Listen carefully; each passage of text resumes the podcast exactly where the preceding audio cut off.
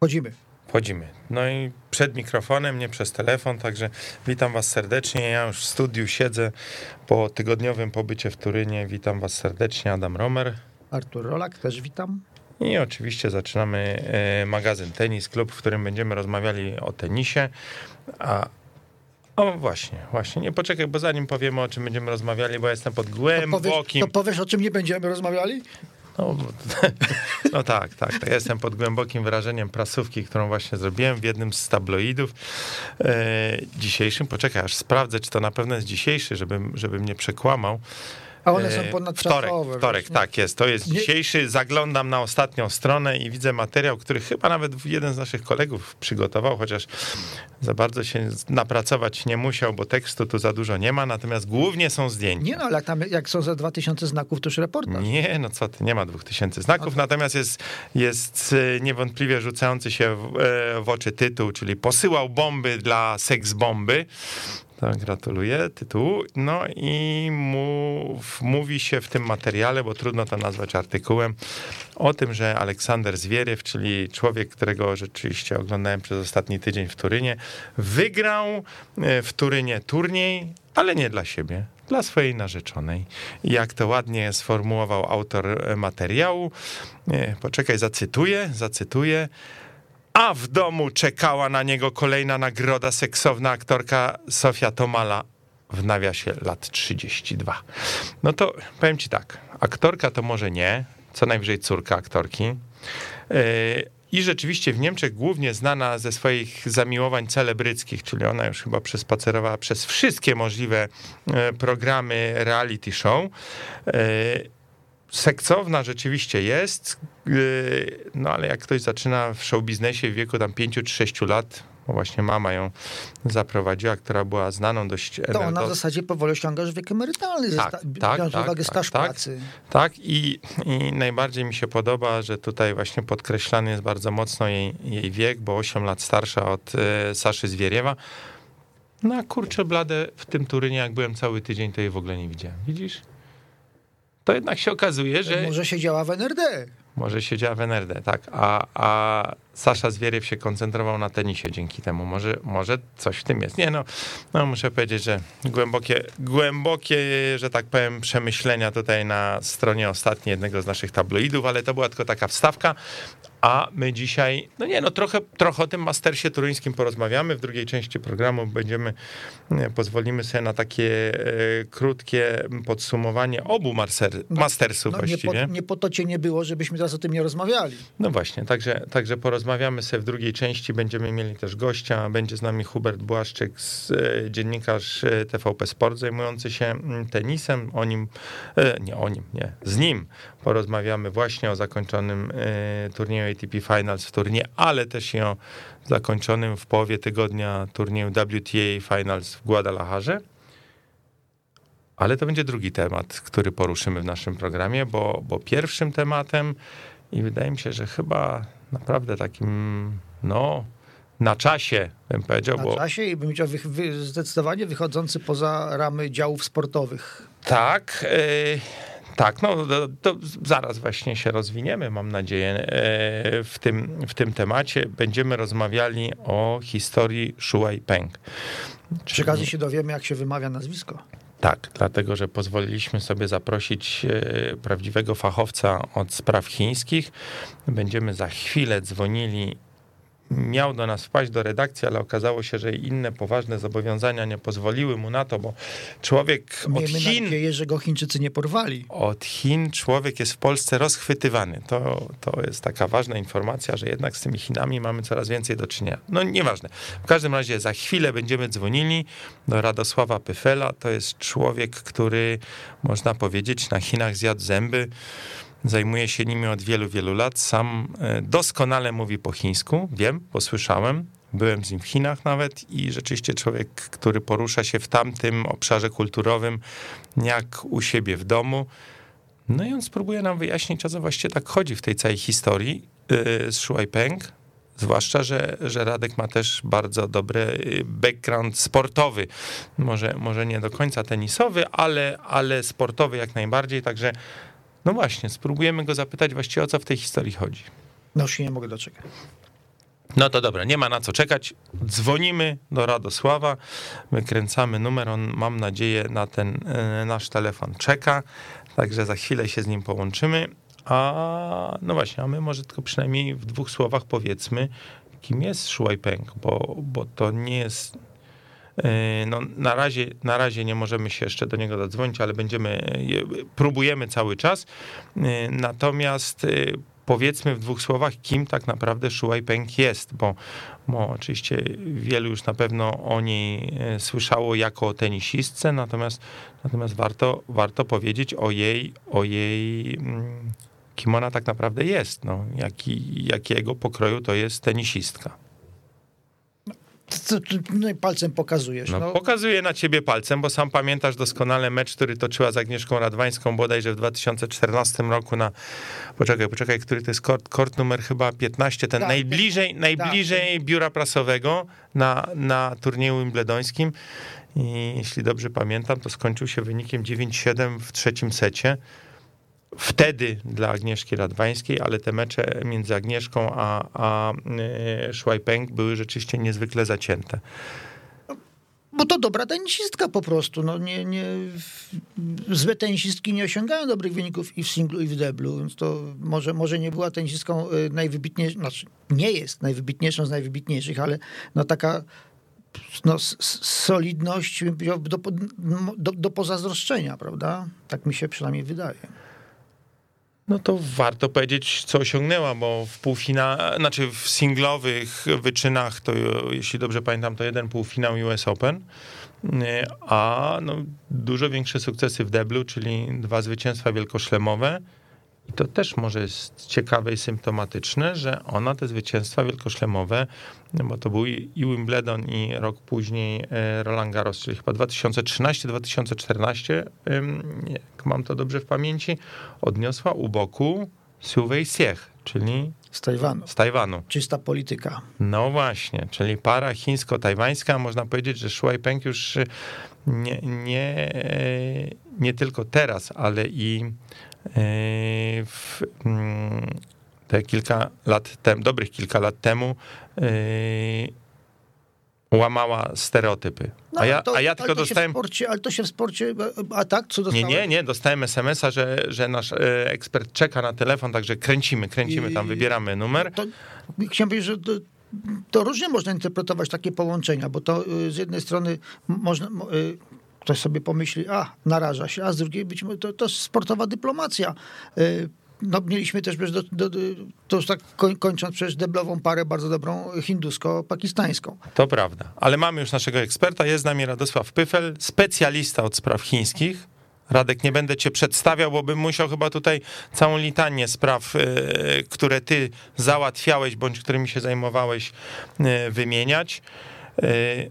Michał, O, zobacz, Tak, specjalista. Michał, dzień dobry, Czy specjalistą od spraw chińskich to jestem, to się pewnie okaże. Ja sam na pewno nie chciałbym się tak nazywać, ale na pewno jestem kibicem sportowym, więc bardzo cieszę się, że dzisiaj e, a będziemy do- mogli w tej formule porozmawiać i dziękuję za zaproszenie. A do tego rzeczywiście trzeba przyznać, że masz tutaj niezaprzeczalne atuty, czyli mówisz po chińsku i znasz kulturę chińską i znasz specyfikę e, tego, co e, dzieje się w Chinach i w chińskim sporcie. zaraz, zaraz, ja też mówię po chińsku, co prawda tylko dzień dobry i dziękuję, ale No dobrze, to ja umiem liczyć do dziesięciu. To wszyscy teraz, nie będziemy teraz wymieniać. To Radek, ty nie mów, co ty umiesz po chińsku, dobra? Bo ja już cię tu przedstawiłem jako człowieka, który bardzo dobrze mówi po chińsku, także, także musicie nam po prostu uwierzyć, że, że Radek naprawdę może powiedzieć takie rzeczy, których czasami wy nawet sobie po polsku nie pomyślicie. Po takim przedstawieniu to właściwie już nic nie powinienem mówić, bo jeżeli cokolwiek powiem, to się tylko mogę skompromitować, to mogę tylko stracić po takim przedstawieniu. Zwalimy to na- zwalimy- rozłączyć i Pozostawić naszych y, słuchaczy w takim zaciekawieniu, co Tak. to za postać. I A dlatego- mogę tracić. I dlatego, nie, ale i dlatego, Radek, będziemy rozmawiali tylko po polsku, żeby rzeczywiście nie zdradzić twoich umiejętności chińskich.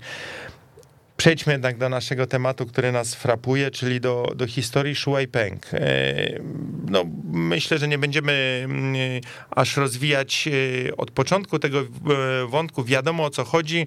To jest tenisistka, już mówiliśmy o niej dwa słowa, znana tenisistka, która kilkanaście dni temu na, we wpisie na takim chińskim portalu społecznościowym zamieściła informację, że, znaczy oskarżyła jednego z y, potężniejszych ludzi y, rządzących y, Chińską Republiką Ludową o, no nie wiem jak to właśnie najlepiej napaść, nazwać napaść seksualną, czy jakby o przymuszenie jej do, do uprawiania z nim seksu.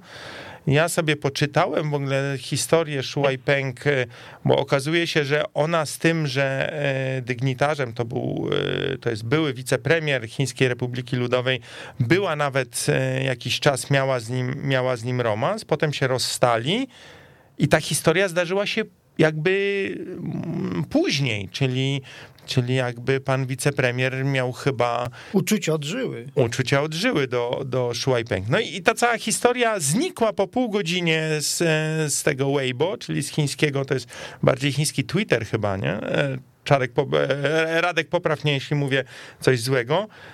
No ale mleko się rozlało, tak? A potem zniknęła sama tenisistka. A potem zniknęła sama tenisistka. Jak, jak ty widzisz tą historię? Co to jest? Czy to jest jakiś... Czy, no bo to na pewno wykracza ta cała historia poza, poza sport i jesteśmy już właściwie na poziomie polityki. Czy, czy zwykłego kryminału? No, myślę, że jak to bywa w przypadku Chin, wszystkich tych rzeczy, bo zawsze istnieje podwójne dno, a nawet i potrójne i poczwórne, e, bo sprawa rzeczywiście jest wielowątkowa. I w sumie to panowie jestem wam wdzięczny, że nie zapytaliście się mnie, co działo się z e, Peng Shui, gdzie była, bo pojawiła się w niedzielę już oficjalnie po, e, po tej ponad dwutygodniowej przerwie. Dlatego, że po prostu niewiele, niewiele wiadomo. Niewiele wiadomo właśnie, gdzie była. Trudno tutaj jest spekulować na temat miejsca jej pobytu. Natomiast możemy pokazać całą sprawę w nieco szerszym kontekście, trochę wykraczającą poza ten wymiar sportowy. No i tutaj odbijają się jakby, jak soczewcy, skupiają się te wszystkie rzeczy, które dzisiaj odgrywają istotną rolę we współczesnych Chinach. Bo prawda jest taka, że ten kraj się bardzo zmienia w ostatnich 10 latach za sprawą Xi Jinpinga i jego nowej jakby zupełnie polityki i przede wszystkim trzeba powiedzieć, że Chiny zbierają szeregi. To jest y, bardzo widoczne. W ostatnich latach w Chinach obserwowałem coraz więcej było bramek bezpieczeństwa, gdzieś tam się jeździło w metrze, e, czy na lotniskach, czy w metrze, czy w miejscach publicznych, coraz więcej w ogóle kontroli. E, I to pokazywało pewien klimat właśnie zbierania szeregów, e, który jest charakterystyczny dla epoki Xi Jinpinga. No, my sobie Chiny wyobrażamy, że to jest cały czas ten sam kraj, niemalże od czasów Mao, ale on przechodził bardzo różne przeobrażenia od 1949 roku i odkąd nastały czasy Xi Jinpinga, no to niewątpliwie ta atmosfera właśnie zbierania szeregów jest bardzo widoczna. No i w tej atmosferze, no trudno, jakby trudno, żeby w taką atmosferę wpisywał się wpis y, tenisistki, no wybitnej deblistki e, chińskiej, który no gdzieś tam e, E, uderza byłego już, byłego już przedstawiciela elit, elit władzy chińskich. No, to jest sprawa bardzo kłopotliwa, powiedzmy, tak? I zdecydowanie jakby ona nie współgra z tą atmosferą, którą w Chinach obserwujemy. A do tego jeszcze wspomnę o drugim istotnym aspekcie, że mamy do czynienia z rewolucją moralną, tak? Gdzie piętnowane są zachowania niemoralne, i, to jest jakby wiele przejawów tego e, zjawiska, bo po pierwsze jakby walczy się z celebrytami, którzy mają e, duże zasięgi gdzieś tam w mediach społecznościowych, właśnie na tym Weibo, który jest takim no, może nie właśnie odpowiednikiem właściwie możemy powiedzieć Twittera, chociaż zawsze te media społecznościowe w Chinach mają różne inne dodatkowe funkcje, ale najbardziej z tych znanych nam e, mediów społecznościowych to jest Twitter e, i, e, i walczy się z tymi celebrytami. No to dosięgnęło chociażby słynnego chińskiego pianisty Xi Yindi, który był, jest laureatem konkursu Chopinowskiego, on wygrał konkurs Chopinowski. No tutaj został oskarżony o jakieś schadzki z kobietami, którym, e, którym płacił za pobyt w swoim pokoju hotelowym e, i został jakby też skompromitowany w ramach tej, e, tej kampanii. Więc można powiedzieć, że władze w Chinach dzisiaj są na ostrym kursie z celebrytami, bo E, e, bo walczą o tą moralność w życiu publicznym. Nawet wyobraźcie sobie panowie, że ostatnio powstał projekt, czy teraz dyskutuje się w Chinach o projekcie karania e, osób, które namawiają do picia alkoholu, że jeżeli będziecie nalewać alkohol komuś, to już jest bardzo pijany, albo nie może pić alkoholu z powodów zdrowotnych, albo nie zapobiegniecie temu, że usiądzie za kierownicą ten, ten, ten, ten pijany kompan zresztą częstych biesiad w Chinach, bo Chiny to jest kultura biesiady, no to za to też będą przewidywane jakieś kary. Więc atmosfera w Chinach dzisiaj jest y, atmosferą zbierania szeregów, walki właśnie o, o moralność w życiu y, publicznym, co w historii Chin no nie jest y, taką rzeczą niezwykłą. No był chociażby cesarz ten znany z zbudował terakotową armię w Sijanie, tych 10 tysięcy wojowników, których jakby rzeźby zostały odkryte kilkadziesiąt lat temu i które możemy oglądać w Chinach dzisiaj. E, no to też był jakby protopla, był, był no jakby autorem tego typu polityki i Xi Jinping niewątpliwie się dzisiaj e, jakby na tej antycznej myśli chińskiej wzoruje. I cała ta sprawa, już żeby nie, odcho- nie odbiegać e, za bardzo, nie odchodzić w, gdzieś tam w stronę antycznych Chin i, i w ogóle filozofii chińskiej, no cała ta sprawa właśnie też się wpisuje trochę w to, jakie te współczesne dzisiaj Chiny są.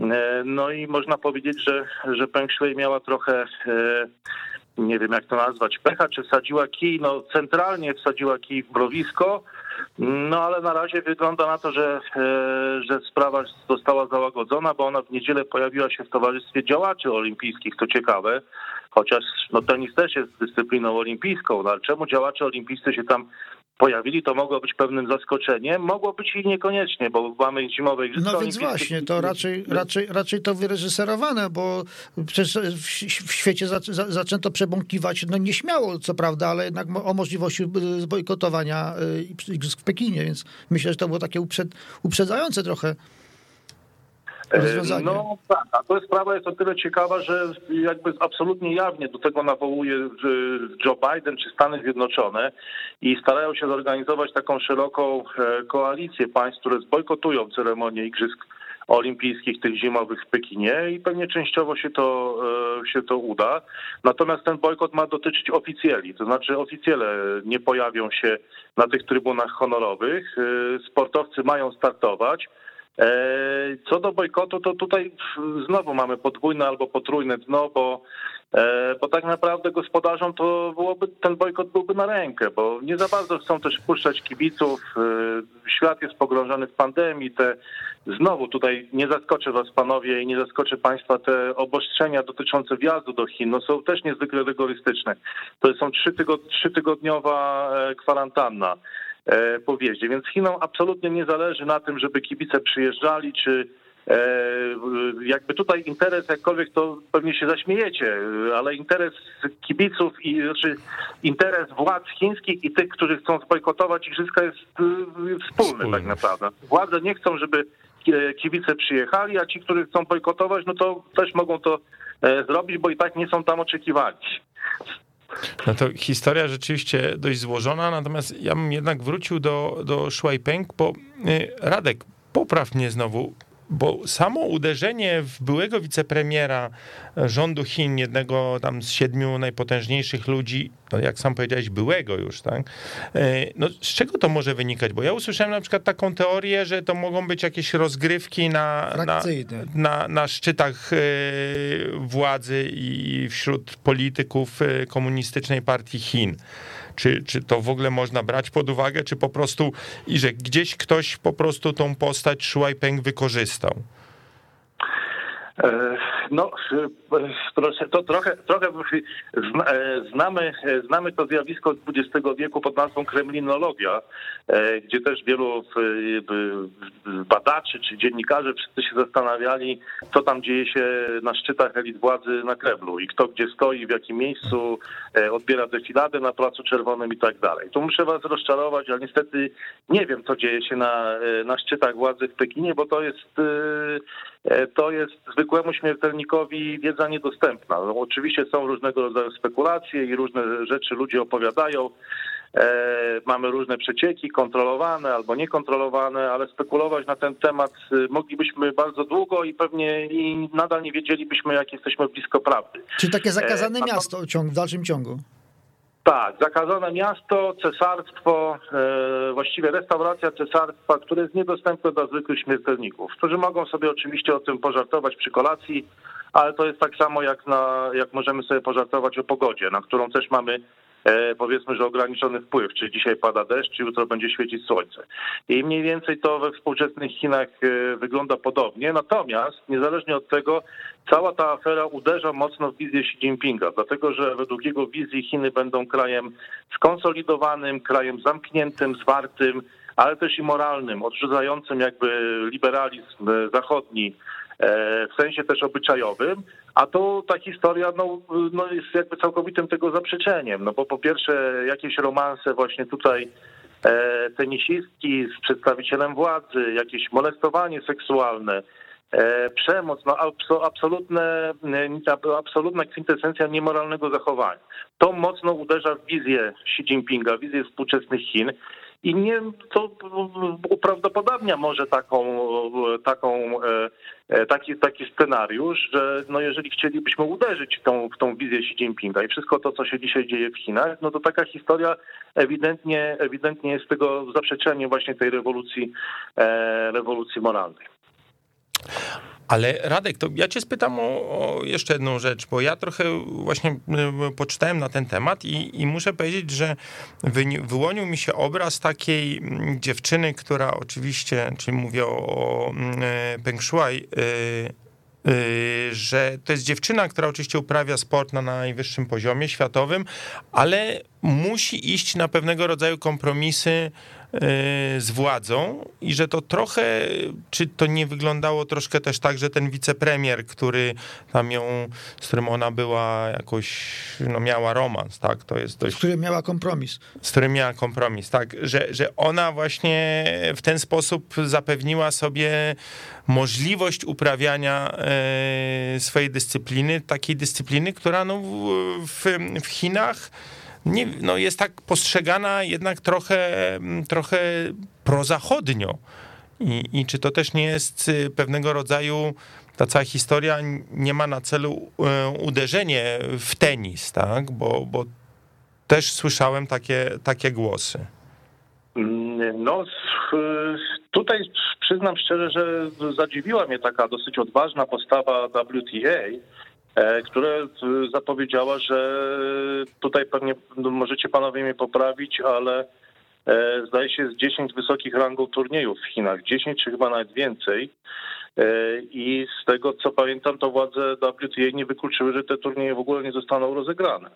I to jest, jeśli chodzi o tenis, to tutaj tenis jako dyscyplina zachował się zupełnie inaczej niż inne dyscypliny sportu, gdzie w przypadku takiej różnicy zdań między władzami chińskimi a E, przedstawicielami tej dyscyplin sportu, chociażby NBA, e, gdzie tam też czyniono pewne uwagi polityczne, takie, które się nie podobały w Chinach, no to jakoś tam dochodziło do samokrytyki czy załagodzenia, wycofywania się z tych słów, bo ten rynek chiński jednak e, E, był na tyle lukratywny, że, e, że, że, że do takiej samokrytyki dochodziło. No tutaj WTA jednak zaskoczyło dosyć mocnym stanowiskiem.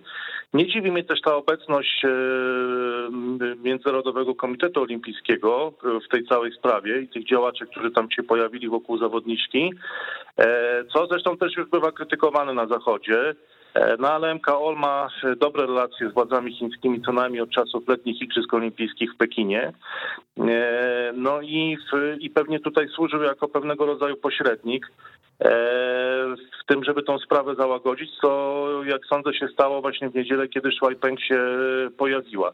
Czy tam dochodziło do jakiegoś wykorzystywania stanowiska służbowego i czy E, czy ten wicepremier był no, patronem pewnego rodzaju. E, no, trudno mi powiedzieć, jak wyglądały relacje między zawodniczką a, a tym 60-paroletnim e, wówczas, wówczas mężczyzną. No ale w każdym razie no, ujawnienie tej sprawy no, jest pewnego rodzaju granatem, granatem wrzuconym e, wrzuconym gdzieś pobliże Xi Jinpinga. Z tym to się chyba rzeczywiście musimy zgodzić, e, bo no nie tak ma wyglądać współczesny tenis, nie tak ma wyglądać współczesny sport w tych Chinach, które mają być zwarte, gotowe i E, i, no, i, i promować moralne zachowania, tak? I to, że ta cała sprawa rozlała się po całym świecie, przecież oznaki solidarności ze strony wielu zawodników, chociażby widziałem John McEnroe, który się wypowiadał e, w CNN i wszyscy się pytali, gdzie jest Shuai Peng, e, no to, to wyglądało, to wyglądało bardzo, bardzo źle i bardzo kłopotliwie dla, dla władz. No to Radek, to ja cię zapytam już yy, o jedną rzecz. Czy możesz sobie wyobrazić, no bo rzeczywiście jakby ta, ta historia Shuai Peng trochę też jest porównywana yy, trochę do, do historii yy, i całego ruchu MeToo w Stanach Zjednoczonych i jakby też niektórzy interpretują to, że jest to pewnego rodzaju próba emancypacji sportowców, szczególnie kobiet, których pozycja w Chinach jest też dość specyficzna do, do tego, co działo się w Stanach. Ale czy możesz sobie w związku z tym e, wyobrazić, że właśnie przez tą dość, dość zaskakująco twardą pozycję WTA, że, że te pozycje z jednej strony władz chińskich, z drugiej strony władz e, światowego tenisa się nie zbliżą i na przykład będziemy mieli odwoływanie turniejów. No wiemy, że sezon WTA się zakończył, ale mówimy teraz o sezonie 2022, że, że tutaj nie dojdą do porozumienia i na przykład e, przy, przecież największy, naj, najlepiej dotowany turniej, który no, w tym roku nie odbył się w Shenzhen, wiemy dlaczego, ale, ale w przyszłym roku do Shenzhen ma wrócić, e, no po prostu w Chinach się nie odbędzie i że, że Chiny znikną z tenisowej mapy świata. E, to jest myślę, że bardzo dobre pytanie. E, to, co było najbardziej dewastujące, jakbyśmy to powiedzieli tłumacząc z angielskiego w całej tej historii Shuai Peng, to to, że cała dyskusja toczyła się przy otwartej kurtynie. To się w Chinach bardzo rzadko zdarza e, i w ogóle w Azji. Dlaczego? Dlatego, że tam najważniejsza jest twarz. E, najważniejsza jest twarz, prestiż, pewien status, szacunek i takie dyskusje toczone w ogóle w świetle kamer E, telewizyjnych, to jest najgorsza rzecz, która może się przydarzyć i się przytrafiła. E, I teraz y, najbardziej uważam, znaczy za najbardziej prawdopodobny uznaję taki scenariusz, że jednak obie strony, skoro już dyskutują w świetle kamer, no zachowają twarz. To czy zarówno WTA, jak i Chiny, e, że jakoś zostanie znalezione wyjście z tej sytuacji i pewnie cała sprawa rozejdzie się po kościach, tak jak było to w przypadku wielu innych tego typu konfliktów. Natomiast cała sprawa emancypacji w ogóle tenisistek jest ciekawą sprawą i to wspomnę o dwóch. O chińskiej tenisistce Lina, która napisała kiedyś bardzo ciekawą książkę na temat systemu szkoleniowego w Chinach i w ogóle całego tenisa e, oraz Naomi Osaka, bo dzisiaj w Azji dochodzi do takiej wzrostu znaczenia jakby kobiet e, w ogóle w społeczeństwie azjatyckim. Japończycy sobie poradzili z tym dosyć sprytnie w czasie Igrzysk Olimpijskich w Pekinie, bo chociażby zaprosili Naomi Osakę e, do pełnienia takich ceremonialnych funkcji, co miało podkreślić jakby ich otwartość E, na te zmiany i to dzieje się w Japonii i to także będzie działo się w jakiś sposób w Chinach, więc to też się wpisuje w takie liberalne zachodnie spojrzenie, w tą kampanię mitu e, i w ogóle wzrost znaczenia kobiet, co obserwowaliśmy też i w Polsce w zeszłym roku, e, więc w Chinach na pewno to też będzie miało jakieś, jakieś reperkusje, no ale to jest trochę inny kraj, inna cywilizacja, inna kultura polityczna, więc inne rzeczy są tam możliwe za Wielkim Murem, inne rzeczy są pewnie możliwe e, w Polsce. Zobaczymy, jaki będzie miało to wpływ na, na świat tenisa. Sądzę, że e, że jakaś bomba atomowa nie powinna wybuchnąć i że obie tutaj strony, zarówno WTA, jak i rząd chiński znajdą taką formułę, żeby każdy zachował twarz i żeby te turnieje były rozgrywane, bo jest to w interesie wszystkich. No ale nie można wykluczyć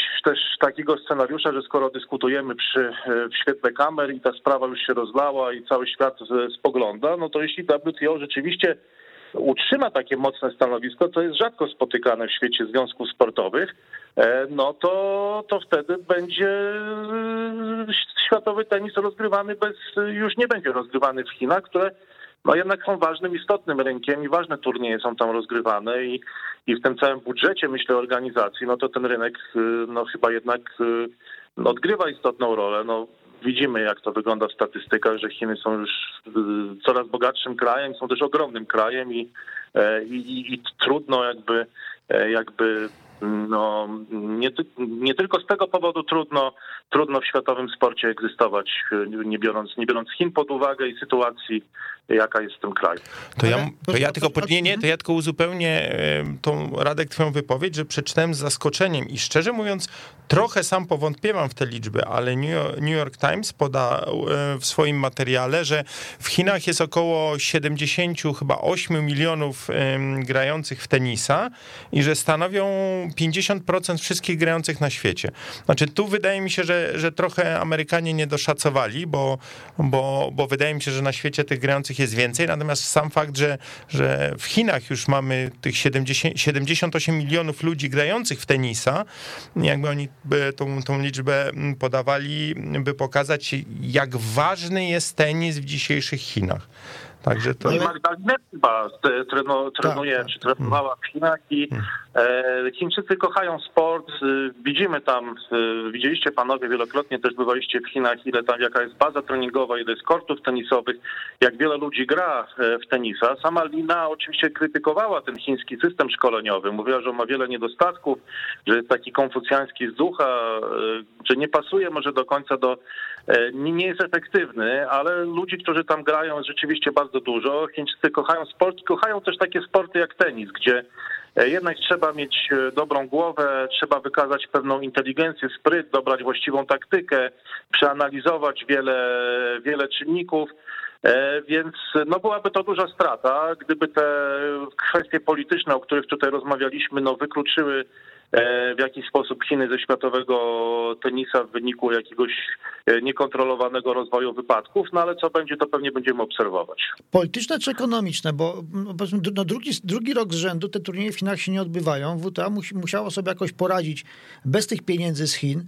Być może ma jakiś plan B i i to wcale nie jest aż takie, takie, takie niezbędne, a bardzo korzystne y, wizerunkowo, no bo jak, jak, jak, jak kryzys y, ten y, pandemiczny dotknął chińską gospodarkę? Bo być może te, te firmy, które stały za tymi turniejami, no wcale nie mają się tak dobrze, jakby nam się wydawało. I wcale nie są zainteresowane, by tych e, pieniędzy na, na światowy tenis no dawać tak otóż, dużo.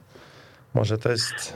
No, jak, jak, jaki dokładnie jest udział Chin w budżecie tenisa, to tego nie wiem. E, to nie jest jeszcze taka jakaś dyscyplina, e, powiedzmy jak badminton czy ping-pong, e, która cieszy się no tak ogromnie, która tak się zakorzeniła w, chińskiej świadomości, bo powiedzmy, że on jest popularny dopiero od 20 lat i nawet tenisistki właśnie Lina skarżyła się na to, że publiczność jest niewyrobiona, że reaguje nie w tych momentach, co trzeba, że nie do końca jakby czuje, czy rozumie tą grę, więc nawet y, możemy mówić, że tenis to dopiero przyszłość w Chinach. I w dalszym, I w dalszym ciągu brak sukcesów męskich. I brak sukcesów y, męskich, tak, bo o ile panie jeszcze, czy sama Lina, która chyba dwukrotnie wygrała do turniej wielkoszlemowy i Roland Garros i Australian Open, no i te bliski, natomiast u mężczyzn chyba brakuje, no, nie licząc może Michaela Changa, wychowanego w Stanach e, Chińczyka, no to, to tych sukcesów nie było, nie było zbyt dużo. E, ale panowie, no sam się zastanawiam, czy karanie Chiny poprzez wykluczanie takich turniejów WTO, czy to jest rzeczywiście karanie władz chińskich, czy to jest y, wpisanie się w strategię karania psa i rzucania w niego pierożkami z mięsem.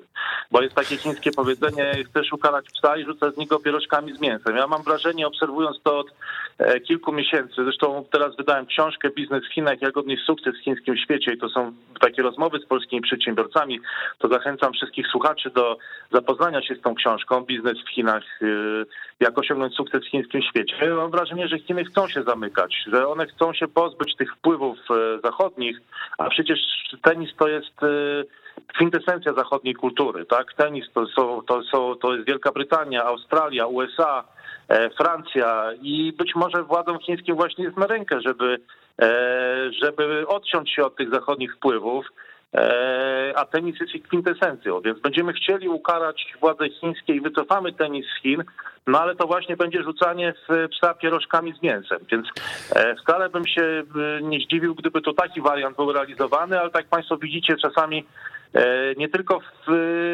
tenisie, tak jak w każdej grze, jest drugie, trzecie i czwarte dno i pewne rzeczy mogą, mogą nam się różnie jawić, a potem okazuje się, że inaczej to wygląda w czasie gry, czy to na korcie, czy, czy w relacjach międzynarodowych. Radek, tu stawiamy kropkę, bardzo Ci dziękujemy. Na pewno musimy Cię zaprosić i, i to od razu z, takie zaproszenie. E, e, z pierożkami z mięsem. Z pierożkami z mięsem e, tutaj mamy dla Ciebie, bo chcielibyśmy, żeby. To ja przyjdę, to ja przyjdę, no, no, ale nie będę, nie będę ich rozrzucał po studiu. I w każdym razie na pewno, na pewno jedną z kolejnych audycji e, wydaje nam się, że warto poświęcić, by o tego typu sprawach jeszcze porozmawiać i tu nie tylko Shuai Peng czy czy jak ta historia może się zakończyć, ale właśnie o takiej e, geopolitycznej e, otoczce wokół, wokół tenisa. Także Radek, masz nasze zaproszenie. E, teraz bardzo Ci dziękujemy na, na gorąco za ten komentarz. No i cóż, no, do usłyszenia. Dziękuję bardzo. W takim razie myślę, że udowodniłem, że nie jestem specjalistą od tenisa ale mam nadzieję, że, że, że od Nie, nie mają poczucia, że zmarnowali czas. Bardzo Ci dziękujemy. Zapewniamy. Do usłyszenia. Do usłyszenia. Wszystkiego dobrego, dużo zdrowia. Do no i widzisz, ja, ja ci powiem tak, no, abstrahując od tego, że, że poznaliśmy chińskie przysłowie, czyli o rzucaniu pierożków z mięsem w psa, no to ja się... To już paru... drugie chińskie przysłowie, jakie znam w tym momencie. To, to ja się paru, paru ciekawych rzeczy dowiedziałem.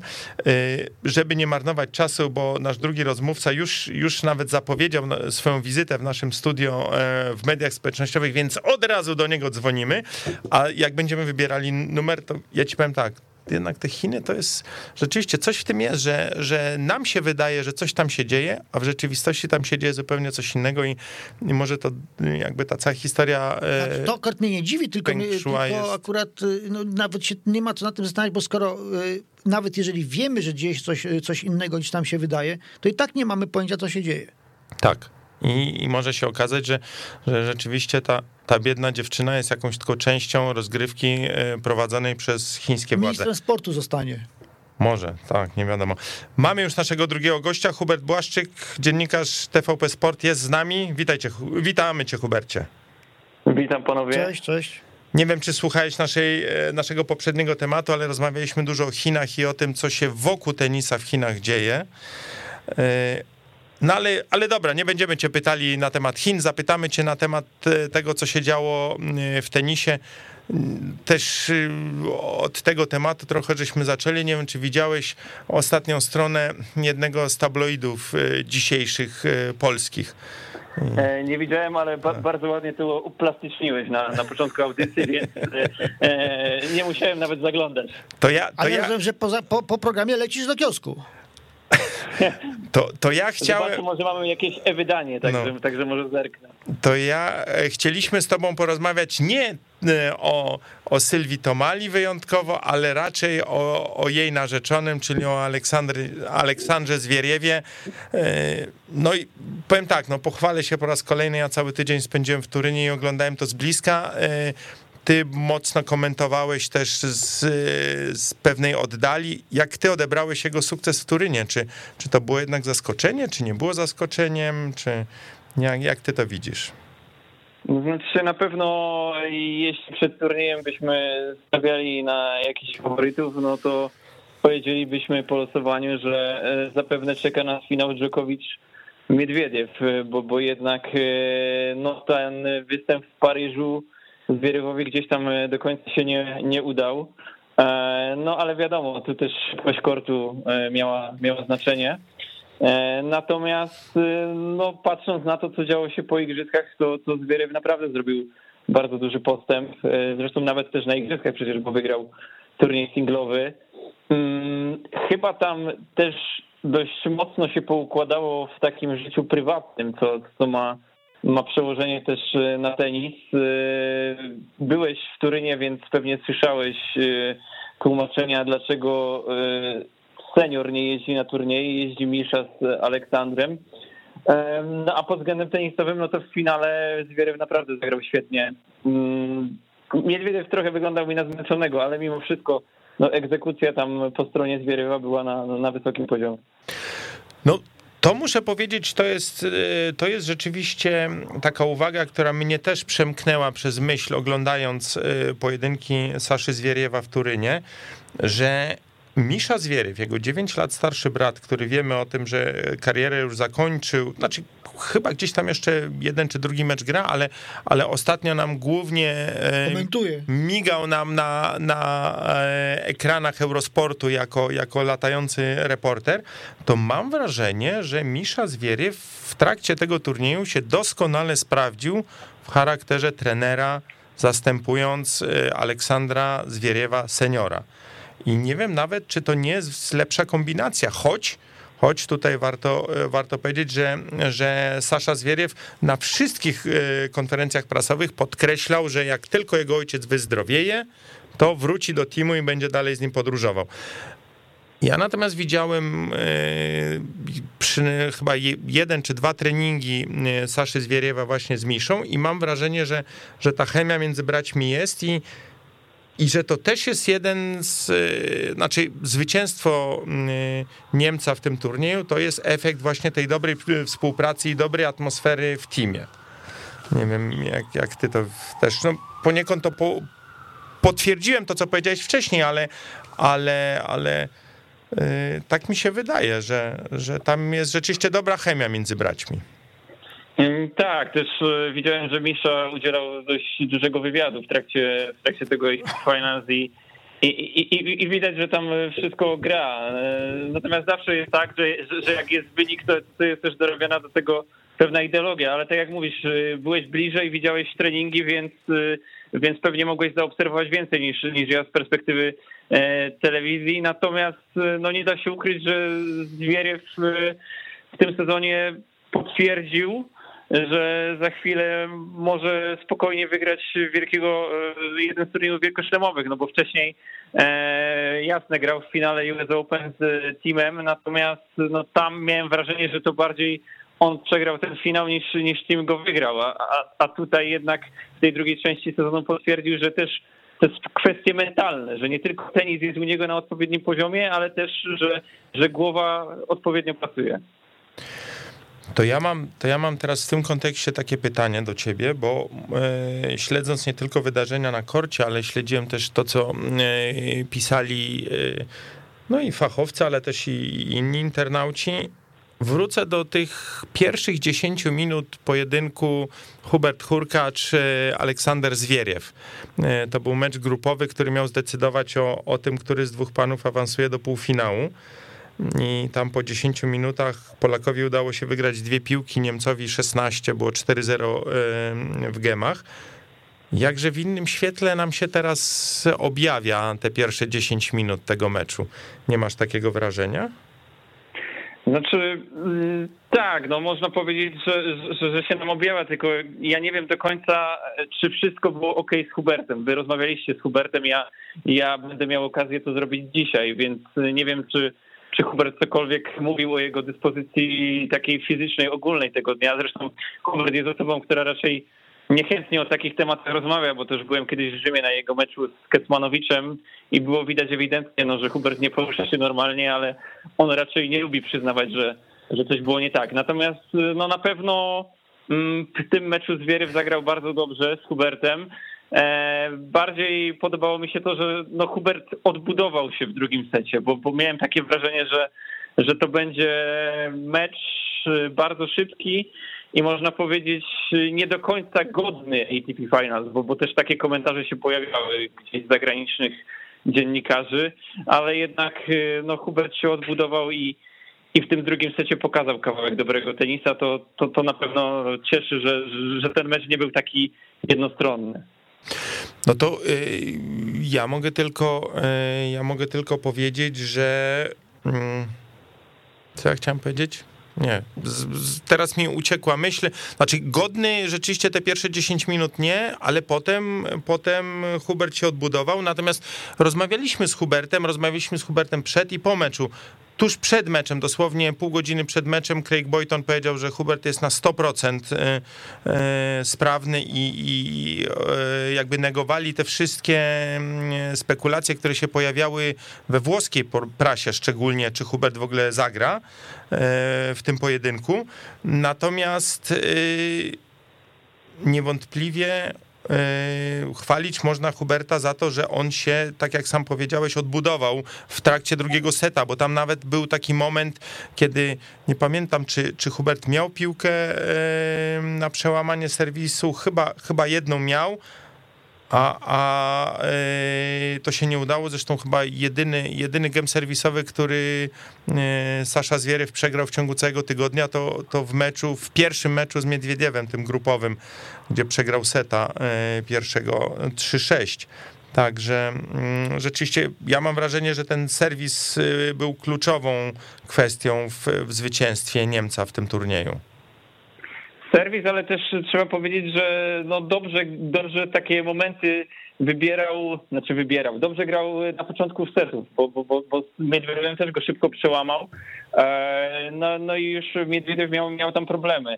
Na pewno, na pewno drugi serwis Zwierewa, to, to, to jest e, widoczny postęp, bo, bo przecież e, wielokrotnie miewał z tym drugim serwisem problemy a, a jednak on, on sporo tym drugim serwisem ryzykuje. To też gdzieś tutaj bym upatrywał takiego klucza do, do, do sukcesu. Mm, tak, tak, no może się podobać ten tenis Zwierewa, e, natomiast nie wiem jakie wy macie wrażenie, ale te ATP Finals w tym roku, nawet biorąc pod uwagę obecność Huberta, trochę letnie, takie ze względu na, i też na te zmiany rezerwowych i tych meczów takich na na wysokim poziomie też nie mieliśmy zbyt wielu. No ja na szczęście sobie przypominam taki turniej, który, gdzie grał Raoni, czy nie nie pamiętam jeszcze, no w każdym razie, gdzie nie wygrał ani jeden tenisista niżej jest klasyfikowany, znaczy, że zawsze wygrywał no, ten, ten, ten, co wyżej w rankingu i to było lat temu, żebym nie skłamał, 5 e, albo 6 i, i to tam było rzeczywiście letnio, ale... Nie, mnie to akurat, mnie to akurat nie dziwi, no bo weźmy pod uwagę, że no, y, tak wielu debiutantów to już się dawno nie zdarzyło, to po pierwsze. E, po drugie, no jednak zmiana pokoleniowa też nie bierze się y, z niczego. Poza tym y, spójrzmy na, na, na to, cośmy rozmawiali, rozmawiali przed turniejem. I, I, ten turniej to absolutnie pod, pod, podkreślił, chociaż może nawet bardziej niż nam się wydawało. Jak silna była ta grupa, do której wpadł Hubert. No to na pewno, tak, bo przecież... Można powiedzieć, że poza, poza Dżokowiczem to mógłby z każdym z pozostałych wygrać. Ja mam wrażenie, że i Hubert i Iga wpadli najgorzej jak mogli. Tam tych klocków przed, przed turniejem nie dałoby się gorzej ułożyć w obu przypadkach. No to jakby po złości ktoś to układał. No to, to w takim razie y, Hubert, w jednym zdaniu twoja ocena tego tygodnia w wykonaniu Huberta Hurkacza, czy, czy to był no właśnie, jak ocenić? Czy to po prostu trzeba, trzeba uznać, że samym sukcesem było to, że on grał w tym Turynie? Czy, czy można się było spodziewać czegoś więcej? Czy to jest jakiś prognostyk na przyszły rok? Na pewno nauka to po pierwsze, po drugie e, duży sukces, że tam się w ogóle znalazł. Po trzecie, e, dobry mecz z Wiedwiediewem, bardzo dobry pierwszy set, to też po stronie plusów. Natomiast y, jednak mimo wszystko spodziewałem się zwycięstwa z Sinerem, więc tutaj gdzieś taki mały minusik, choć moim prywatnym zdaniem ten mecz nie był tak zły, jak zły był jego odbiór przez kibiców, czy też no ogólnie opinię publiczną, bo jak spojrzymy w statystyki, to oprócz powiedzmy serwisu, który był no, na bardzo niskim poziomie, no to jednak Huber bardzo źle tam nie grał. Nie, zwłaszcza, zwłaszcza to było, tam było mnóstwo naprawdę wyrównanych gemów i mm, jed, i to, to, to, się, to się fajnie mówi potem e, z perspektywy czasu można tylko wzruszyć ramionami, ale no jedna, dwie piłki w, w dwóch gemach w drugą stronę i ten mecz byłby zupełnie inny. Naprawdę. Tak, tak. Brakło tam takiego momentu przełomowego. O, takiego łutu szczęścia naprawdę momentami. No. Tak, tak. No, trzeba też oddać Sinerowi co jego, tak? Że, że tak naprawdę też sam nic nie wypuścił, nic, nic praktycznie nie oddał. Grał bardzo agresywnie, był niesiony przez publikę. No ja przyznam szczerze, E, tak naładowanego Sinera nie widziałem dawno. Czy masz wrażenie, tak jak e, to bardzo często e, przewija się przez włoskie media, że nie jest kwestią, czy Sinner będzie numerem jeden, tylko kiedy? Widzisz coś takiego? Mm, widzę coś takiego, bo umiejętnościowo no jest już bardzo wysoko.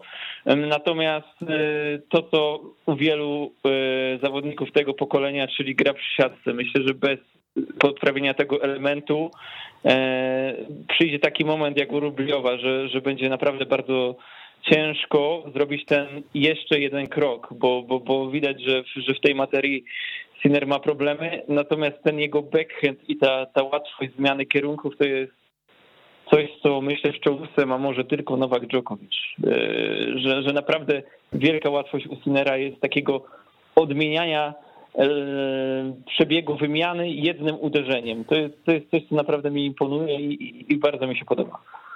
Adam co prawda pytał e, ciebie o ocenę. E, ale, ale Artur też by chciał ale, tak, ale też, też chciałbym odpowiedzieć na to pytanie.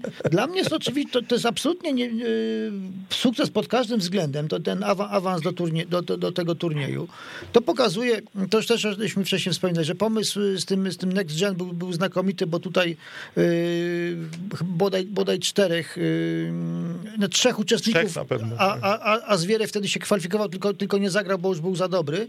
Więc to pokazuje, że to, że to pokolenie zaczęło dorastać. Ono, ono wcześniej czy później okrzepnie, już zaczyna krzepnąć. E, Hubert do tego peletonu się załapał, do, czy do tej ucieczki z peletonu, jedzie, jedzie w tej grupie czołowej, nabiera doświadczenia. On nie w każdym meczu będzie grał tak jak e, z, nie wiem, dwa sety z, z Dżokowiczem w Paryżu. No nie oszukujmy się, to, to, to, to, to, to jeszcze nie. Zdarza, będą zdarzały mu się e, słabsze momenty, tak jak, tak, tak jak w Turynie. Natomiast proporcje będą się zapewne zmieniały, że będzie więcej tych plusów niż, a, a będzie ubywało minusów. Jestem przekonany. Co do tego nie mamy wątpliwości, ale prawie całą teraz rozmowę przegadaliśmy o, o mężczyznach, a, a to zapytamy a cię... A to, to samo można powiedzieć o Idze. No właśnie Huberta chciałem zapytać, nie ciebie, Artur. Jako wprowadzić chciałem. Hubert, y, WTA Finals, Guadalajara i jak ty oceniasz występ Igi Świątek?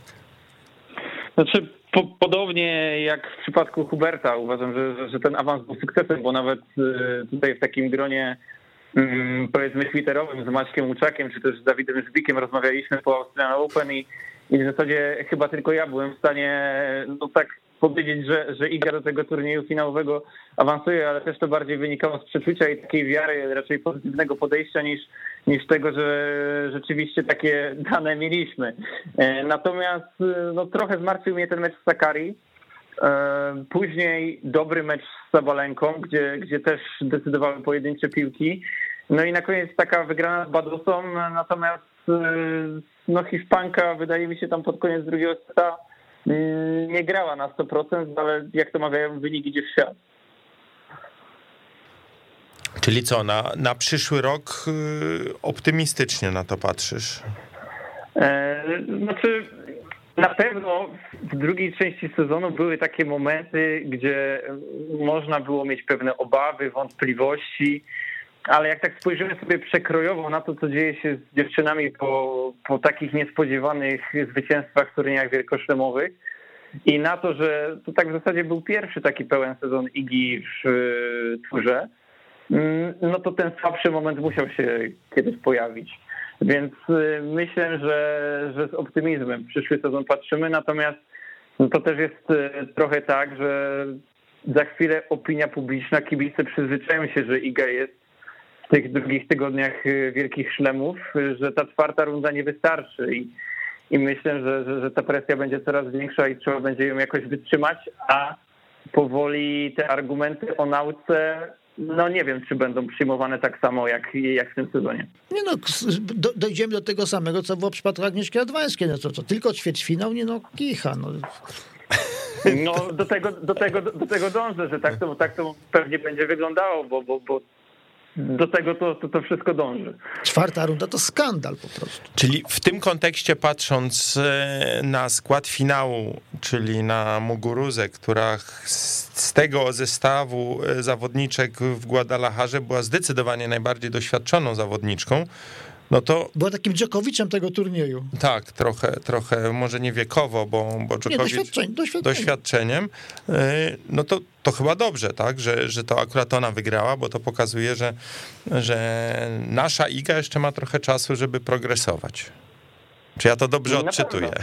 Tak, no ja myślę, że, że dobrze odczytujesz, a przede wszystkim mieliśmy do czynienia ze specyficznym turniejem, no bo to w Guadalajarze myślę, że turniejów WTA Finals nie będzie, mimo tej całej sytuacji z Shenzhen i, i tego, o czym rozmawialiście w pierwszej części programu.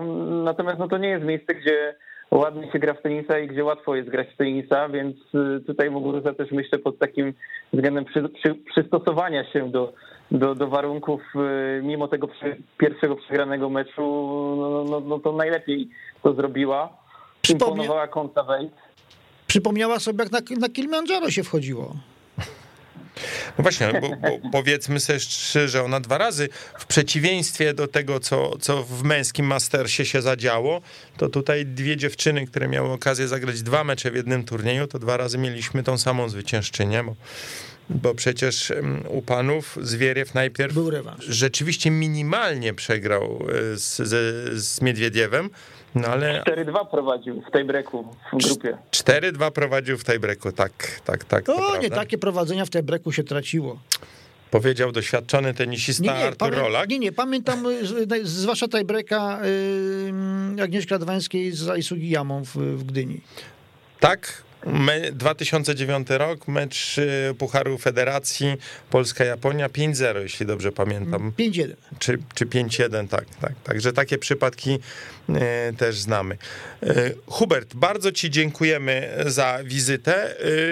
No, oczywiście liczymy na to, że, że będziemy się na, u nas w magazynie słyszeć częściej. Pozdrowienia i, i formy tenisowej życzę. No. Australian Open już niedługo. No, tak, coraz, coraz lepsza forma. Przyznam, ostatni weekend spędziłem na, na kortach w dobrze znanej ci polskiej lidze tenisa. Minimalnie przegrałem finał, ale, ale będzie lepiej. No to, to w takim razie następnym razem życzymy, Jak życzymy zwycięskiego finału, tak. Dzięki bardzo, miło było. Cześć, do usłyszenia, dziękuję. Do usłyszenia, dziękujemy bardzo.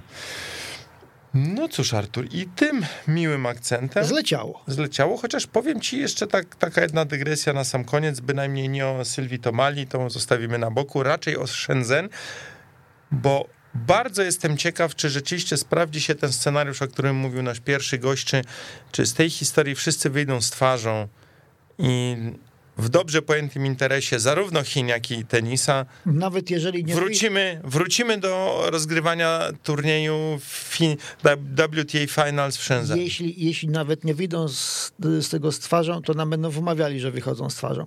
E, jedna zakończę, tylko mam do ciebie pytanie bardzo e, konkretne. Czy warto było przenosić Londyn do Turynu? Wiesz co, y, bardzo mi się podobało, co powiedział y, Sasza Zwieryw na jednej ze swoich konferencji prasowych i to może będzie taka ładna klamra, która zepnie nam ten dzisiejszy program. Y, Sasza powiedział, że O2 Arena w Londynie, jak to ładnie wszyscy mówią, to jest coś specjalnego dla tenisa. Ale on bardzo docenia włoskich fanów, bardzo mu pasuje e, włoskie jedzenie i odpowiada mu włoski klimat. Na co oczywiście niemieccy dziennikarze zaraz się zapytali, to co najchętniej je. On powiedział, że pizzę, na co jakaś, Wło- jakaś niemiecka dziennikarka zapytała, a jaką pizzę on yy, sobie zamawia? Na co powiedział, nie, nie, na co on powiedział, że jednak pizza w trakcie y, turnieju to byłoby jednak jeden krok za daleko. Także... Y, jednak pasta czyli generalnie raczej pasta, ale jedzenie. I to jeszcze e, Zwieriew mówił, że na pewno e, pomieszczenia, szatnie, wszystko to było na dużo lepszym poziomie niż w Londynie.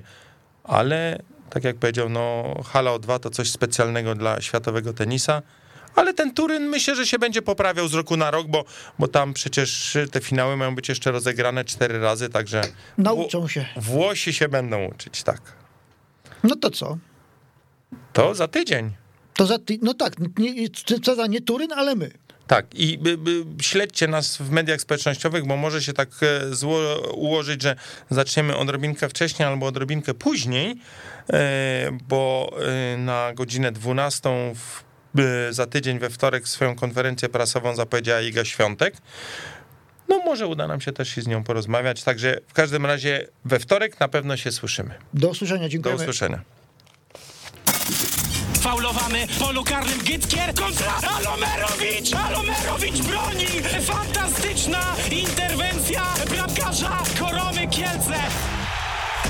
To jest, proszę Państwa, koniec tego dreszczowca w Kielcach.